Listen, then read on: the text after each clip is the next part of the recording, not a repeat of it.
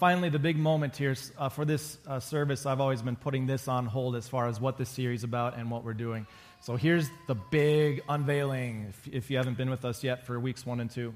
Uh, in this series, what we often do after Easter is we take a few weeks, we take a series just to talk about what it means to be a Christian and, and what all it entails. And in, in this series, we're saying what it means to follow Jesus. And so we weren't too clever with the series title. We just said, let's call it Follow, because that's what we're talking about. We're talking about follow Jesus. And so, um, what we talked about in week one was something that really uh, struck me. Ben, ben uh, led week one. And he said that when it comes to various religions, something we all acknowledge is that religions can be really weird. They do weird things in the name of God. And so, a question you might have is well, what does it mean to follow Jesus then? And the simple answer is with Jesus, it's not so much about requirements. Well, the main thing is simply a relationship with Him. He called sinners, He called tax collectors, people that were hated to follow Him. And throughout that following, He refined them through relationship, not through rules. Um, and then last week, as Ben continued the series, we talked about if you follow Jesus, you're going to have a very different relationship with fear. Uh, Jesus doesn't take away necessarily the things that made you afraid, but he does take away the power they have to make you afraid. And that happened primarily when Jesus came back to life and conquered, it, uh, conquered death for you.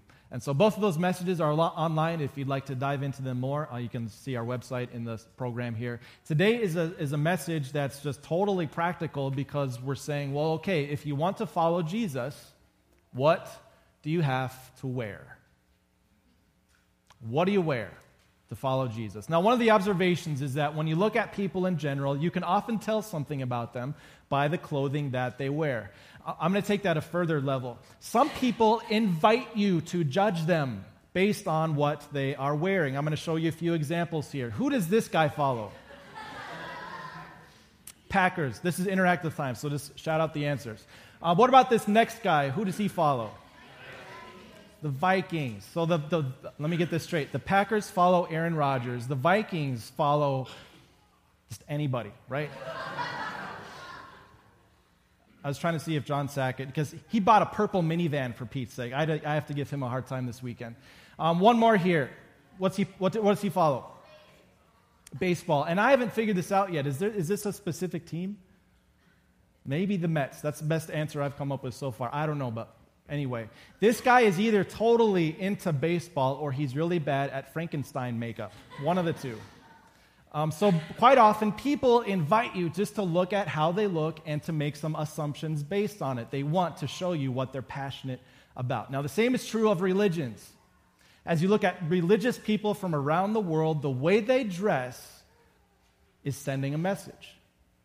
Um, I'm going to give you four pictures here. They're going to get harder towards the end. Same thing. Just shout out the answer when you think you have it. Who does this guy follow, or, what is he? He's a Jew, he, he, so he follows Judaism. Uh, you can tell by the, the hair, the hat, the, the stuff, okay? And one observation before we go to the next picture do you see what this guy is holding? A knife. I don't know everything that Jews do with knives, but I know one thing they do. I'm not sure what he's planning on doing. Um, next one, who are these guys? Buddhists, they follow Buddhism, right? They, um, they trace their things back to the tenets of a guy. I don't know, he has many different names, but they simply call him Buddha. And so he is basically the one that these guys follow. You can tell by the way they're dressed and what they're doing. What about these people? They're Amish. Their belief system has an impact on how they live their daily lives, and they reflect that in how they dress. Last one, toughest one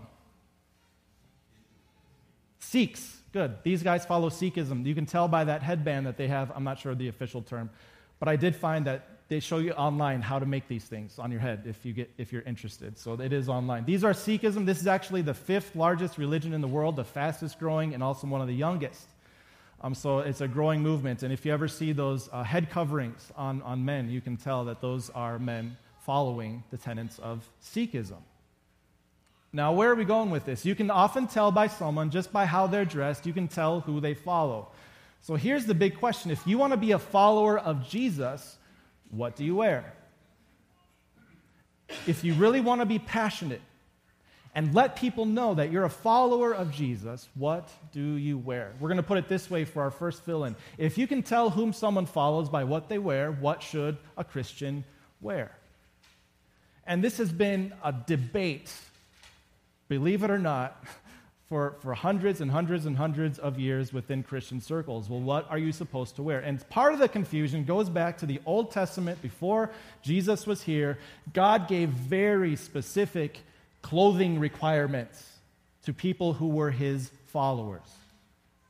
Uh, Jesus told the priests and the Levites they were to wear specific robes, gowns. Uh, they had this thing called the Urim and the Thummim, and they had 12 stones on this thing, and very specific with regard to how he wanted his people to dress. So much so that, guys, get this God prescribed a specific haircut.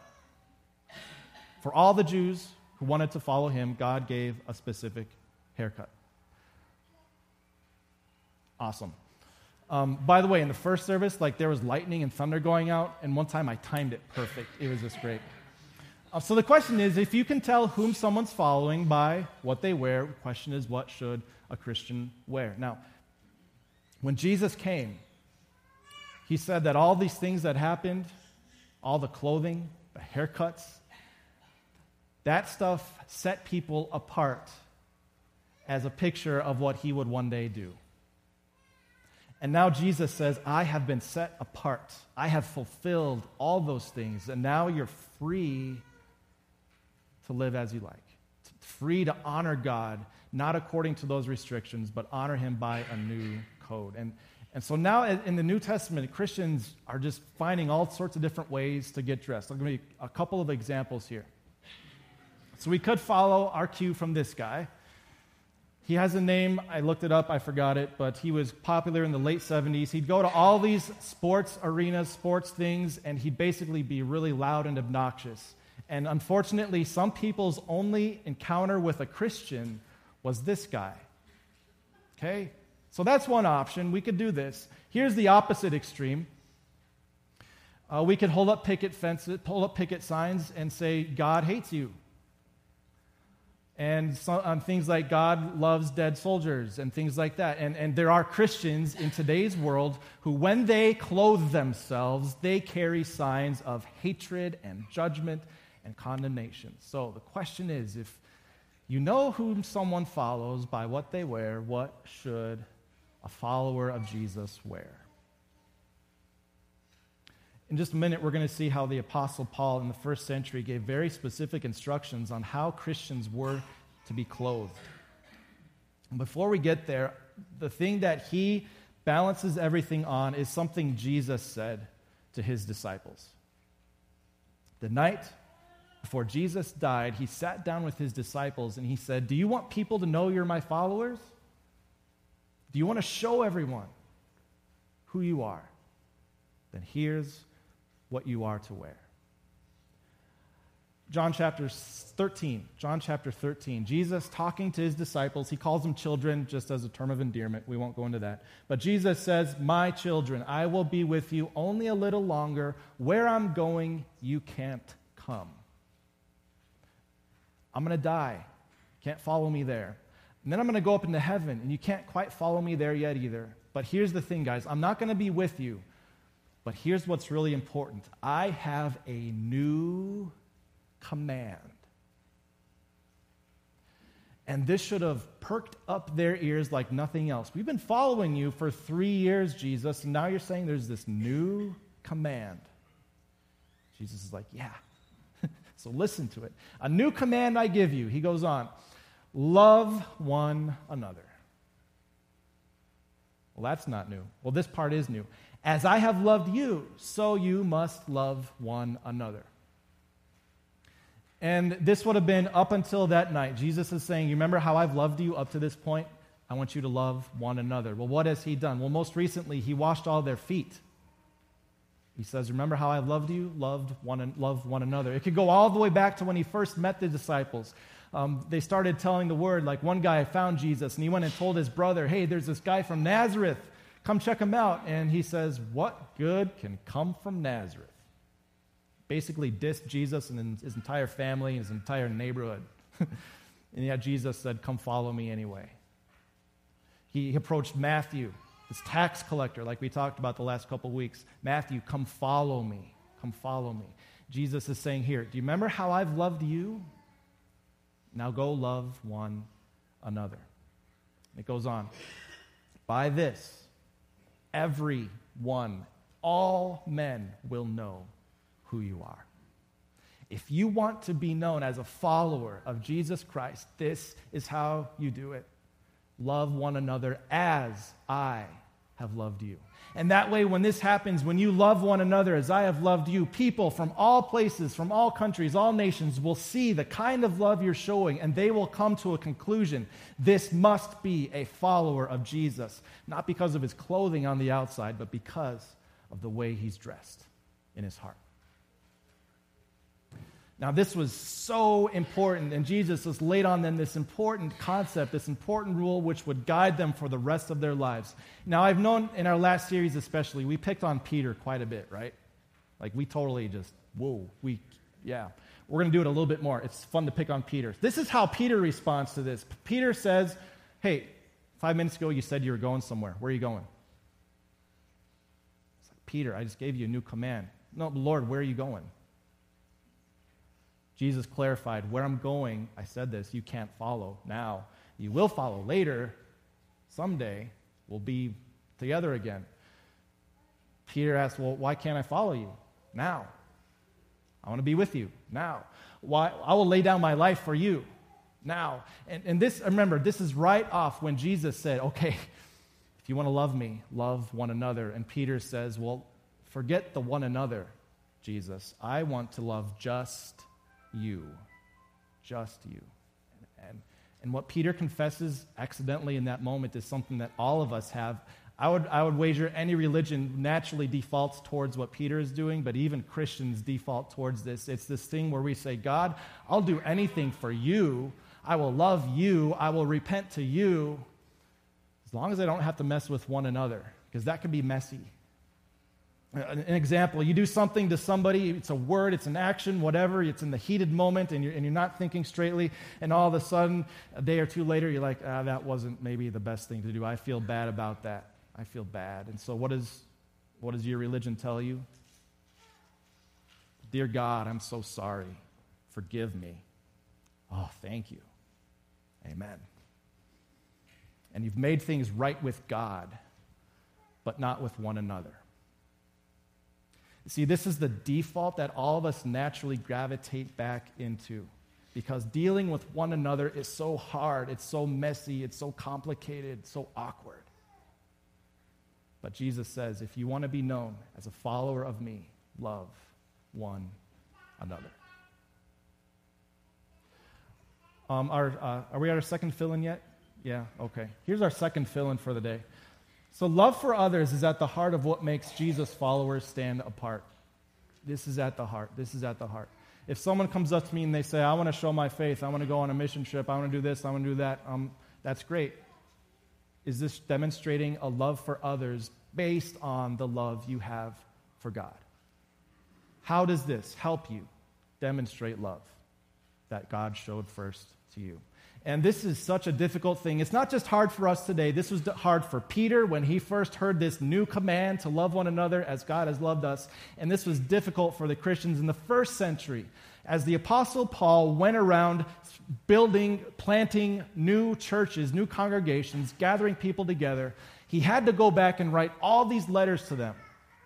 Because as much as he told them, hey, you need to love one another as your worship for God, they kept reverting back to this old religion where it was just them doing things for God. And so Paul had to remind them time and time again. In fact, as you look at the New Testament in your Bible, almost all of the letters that you find there are written because Christians didn't get this. And it still happens to me. It still happens to you. So, what we're going to do is we're going to look at one of Paul's letters where he writes to some Christians in a city called Colossae, which was a huge city back then, not so much anymore. But the issues he brought up to them are so clarifying on this question what should a Christian wear? And it starts out like this. This is the most important phrase, and it's right here up top at the beginning. He says, Therefore, since something is true already, And this truth is this since therefore you are God's chosen people, Jews, Gentiles, doesn't matter. In Christ, you're God's chosen people. You're his children. You are holy in Christ because he's what, what, he's, what he's done for you on the cross. You're dearly loved. Okay, all of this is what's already true. Because of that, Peter, uh, Paul gives them a command. You need to do something. You must clothe yourselves. And he lists five things here clothe yourselves with compassion, with kindness, humility, gentleness, patience. Clothe yourselves with these things. Now, I, am going to take a little break here. We're going to talk about these five things. I'm going to give you some things to think about. But here's a general observation first. With all these five things, there, there's its counterpart. Like with humility, there's pride with compassion, there's selfishness. I'm, what's the opposite of patience? I was trying to think of a word. Impatience, I guess. With, uh, so there's always this counterpart that's luring you in. But Paul, uh, Paul says you need to get rid of the old clothing, put on these things.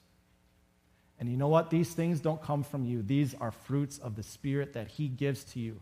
And the more you understand this, that you are God's chosen people. You are holy. You are dearly loved. The more you learn that, the more you dig, dig into that, the more you will be clothed with these things.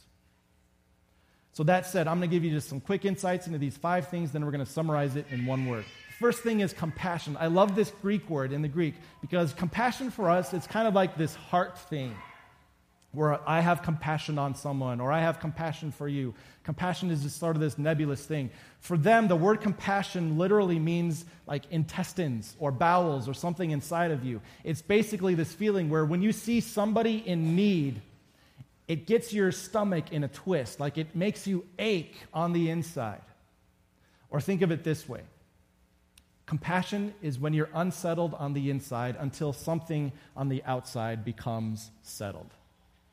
Compassion drives you to help others. Compassion drove Jesus to see crowds of people and have pity on them and help them. Compassion drove Jesus to see you stuck in your sins and to die for you on a cross.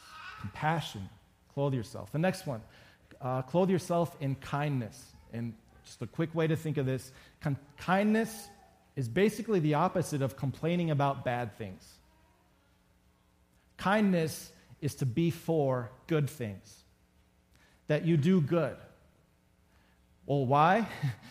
because God showed mercy on you. He didn't focus on the bad things and, and complain about them, but rather He did something good. He showed you kindness in restoring you to Him once again. Clothe yourself with kindness. Third thing, clothe yourself with humility. Humility isn't thinking less of yourself, humility is thinking rightly of yourself. Because the thing that's true is that all of us are on the same level.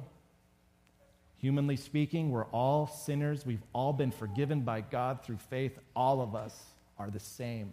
Humility keeps you honest with that. Why clothe yourself with humility? Because Jesus made himself lower than he was to be on the same level as you, to bring you up, to forgive you, to give you heaven as a gift.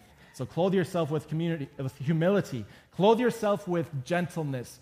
Have, do you remember the first time you saw a dog pick up a puppy with its mouth? Have you ever seen that? I remember the first time when I was a kid, I saw one of, one of our dogs had puppies. That was another lesson I learned as a young child, by the way. I saw our dog pick up her puppies with her mouth. I'm like, Dad, Dad, she's killing her puppies. And they said, Don't worry, she's being gentle with them. She's just picking them up to move them. That's, that's how it works. And gentleness is the exact same thing. Gentleness is saying, I'm capable of this, but I'm going to approach it on a different level for the sake of the person I'm trying to love. Well, why would we do that? Because God was absolutely gentle with you and continues to be. Though he could condemn us with his anger and wrath. Instead, as a loving father, he says, There is sin that needs to be taken care of, and I've taken care of it. Clothe yourselves in gentleness. Last one, clothe yourself with patience. Um, have you ever seen a dog that's good with kids? Some of you might have one. If you have a dog that's good with kids, you can put a baby next to that dog, and the baby will pick at the paw, and the baby will pull on the tail and yank it and bite it, maybe, I don't know. A baby will pick on the ears and do all these things, and, and what will the dog do? It'll sort of just look up and say, What are you doing? and then put its head back down. That dog is the epitome, that's a good picture for what the Bible means with the word patience. Patience is this ability to endure negative things without a negative reaction. Patience keeps you going steady even in the midst of negativity. So clothe yourself with patience. Why? Because God was infinitely patient with you and continues to be every single day. Clothe yourself with patience. Now, one thing I acknowledge in all these things, this is complicated, right? I'm sure even by now you've forgotten what I said about compassion, unless you're thinking about bowels and intestines moving around and stuff. But these things can get easily lost, and right now you're thinking, well, how can I clothe myself with all these things every single day? And I think as, as Paul had these words written, he says, these people are going to lose it. this is a lot to remember. So he says, I'm going to summarize it all in one thing. And he gets there in verse 14. He says, Over all these good things, I want you to put on love. Because love binds them all together in perfect unity. Love has a way of putting all these things together in one good thing. Rather than saying, I need to be more patient or I need to be more gentle, love has the ability to take them all in equal value and apply them in your life. Well, how can love do that? Because God showed you a kind of love that keeps everything in perfect balance. His gentleness, his kindness, his patience, his compassion, all perfectly wound up in Christ. So if you look at all these things, Paul says, look, love governs all of them. It's all about love, the kind of love that God showed to us. And here's where I want to acknowledge this sounds great. We could put it up on a screen, maybe even make a little chart and paste it on my bathroom mirror if I want to. But as far as doing this, this is difficult. And again, I, as, as you read through what Paul is saying, he acknowledges the difficulty of this. Because if you, if you wake up and you say, okay, I'm going to be a follower of Jesus, I'm going to clothe myself in these things governed by love, it's going to make my life messy. Because it's not just going to be about me and God, it's going to include people who do things. And so Paul acknowledges this difficulty here. This is uh, verse 13. He says, Look, as you do all this stuff, you're going to have to bear with each other. Because each other is going to be a bear. You're going to have to forgive whatever grievances you may have against one another. Forgive the grievances because one another is going to make you full of grief. It will happen.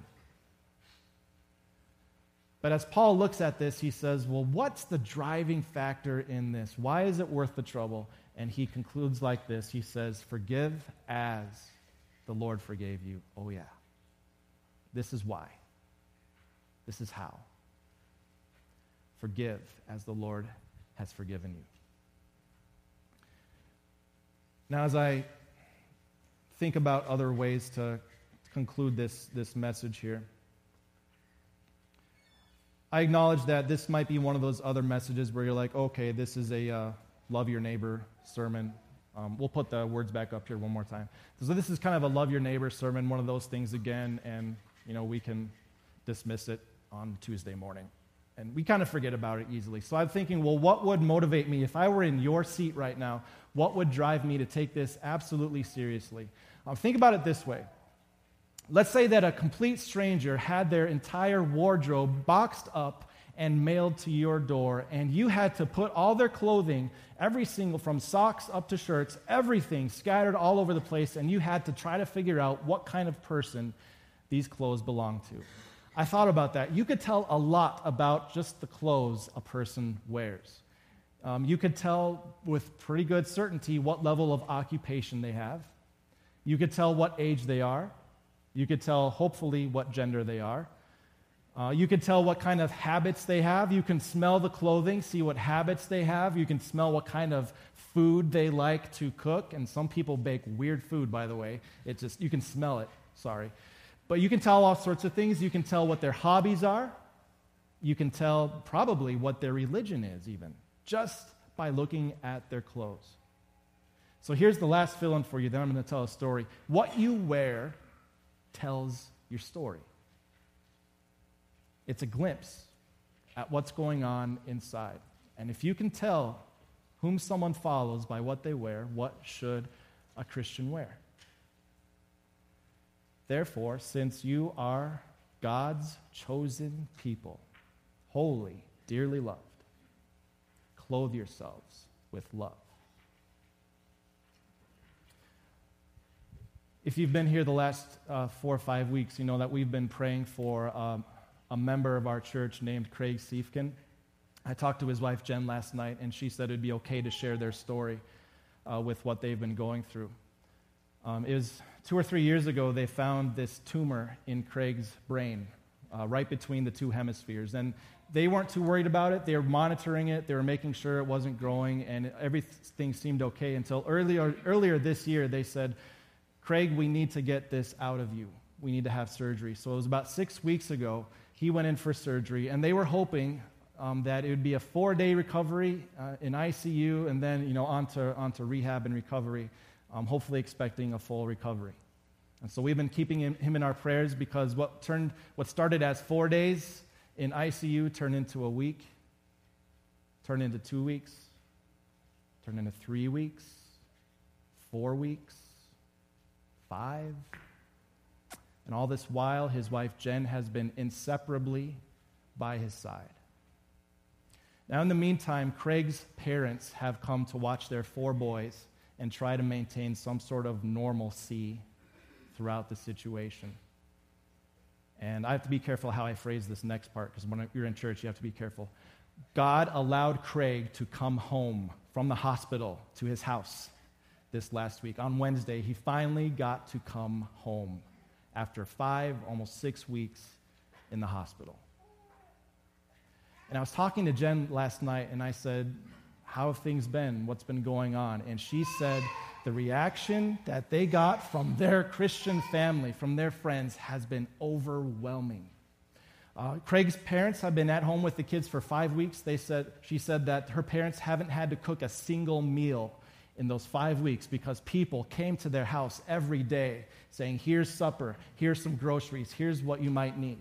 People came day after day after day, so much so that they have about 12 basketfuls left of leftovers in their freezer right now. And that's like a different issue on stewardship, but we'll do that in a different series.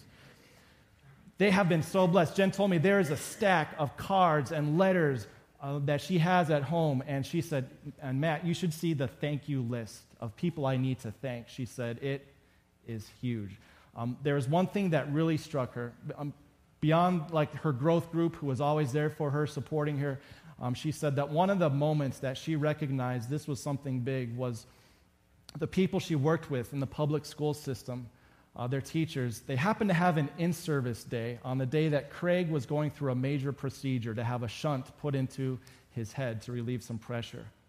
And, and these public school teachers in a public school, uh, in the media room, as they were having this meeting, they got this text and they said, We need to stop and have a prayer for Craig. And in this public school with people gathering around, some Christians, some not, the Christians said, You know what? We need to stop and pray. And so they actually got a picture of this, and you can't see it too well, but you see these people who woke up that morning saying, We need to clothe ourselves with compassion and kindness and goodness and love. And one of the last things that Jen told me was uh, she recognized that in the midst of these several weeks in the hospital, she said, uh, God has been taking care of us during this time. He's been sending us the people to get us through this. And I think more than that, Jen would agree, he wasn't just getting them through this, but there were a lot of people getting something from this. We got to see an example of what it looks like when followers of Jesus clothe themselves in love. Now, what if all the followers of Jesus would wake up in the morning deciding what to wear from their closet, but they would also say to themselves, What will I need to wear today to reflect who I am in God. and ultimately you come to a conclusion. Therefore, as God's chosen people, holy, dearly loved by God, let us love one another. And what Jesus predicted in John 17 is happening today.